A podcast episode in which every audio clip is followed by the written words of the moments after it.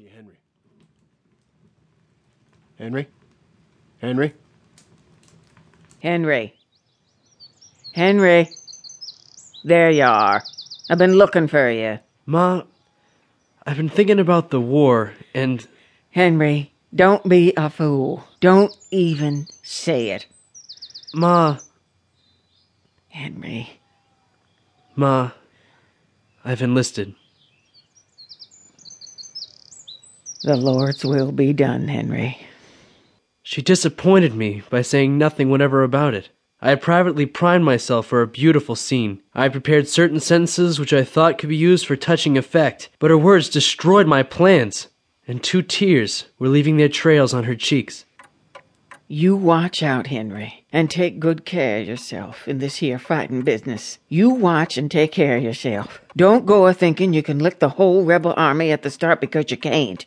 You're just one little fella amongst a whole lot of others, and you got to keep quiet and do what they tell you. I know how you are, Henry. Ma, I've knitted eight pair of socks, Henry. And I put in all your best shirts because I want my boy to be just as warm and comfortable as anybody in the army. Whenever they get holes in 'em, I want you to send 'em right away back to me so I can darn 'em. yes, Ma. And always be careful and choose your company. There's a lot of bad men in the army, Henry. The army makes 'em wild, and they like nothing better than the job of leading off a young fella like you, as ain't been away from home much and has always had a mother, and a learning them to drink and swear. Keep clear of them folks, Henry. I don't want you to ever do anything, Henry, that you'd be shamed to let me know about. Just think if I was watching you. If you keep that in mind allus, I guess you'll come out about right. All right, Ma. You must always remember your father, too, child, and remember he never drunk a drop of liquor in his life and seldom swore a cross oath.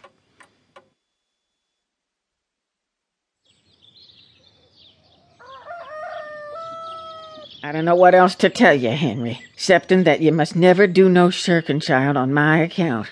If so be a time comes when you have to be killed, or do a mean thing, why, Henry, don't think of anything except what's right, because there's a many a woman that has to bear up against such things in these times, and the Lord'll take care of us all.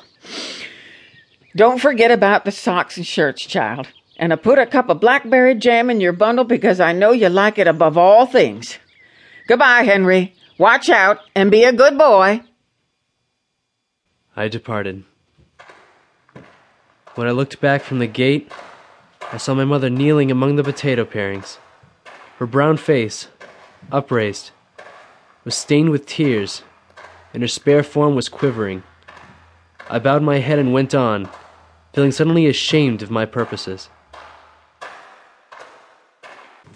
Henry? Henry? Good Lord! What, Jim? I said you won't run, will you? Oh, oh, oh no, I won't run. Next morning, I discovered that Jim had been the fast flying messenger of a mistake.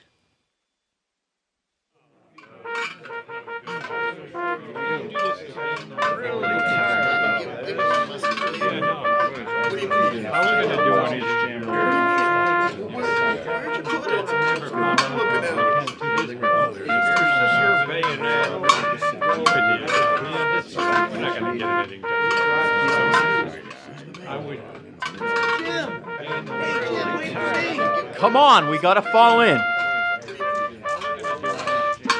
Hey, What you look so mad about? I'm sick of just falling in for an inspection. Our generals are intolerable slow, Jim. They just sit by the riverbank, content and tranquil. They do at that. What do you want? I want things settled. Yeah? Yeah.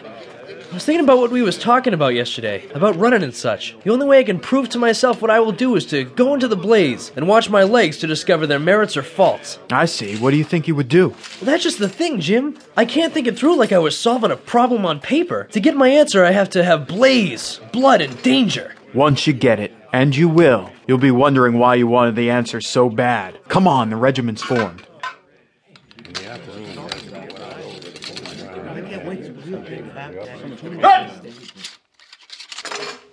Standing in ranks, men whispering speculations and recounting old rumors. In the gloom, before the break of the day, our uniforms glowed a deep purple hue. We were peering across the river.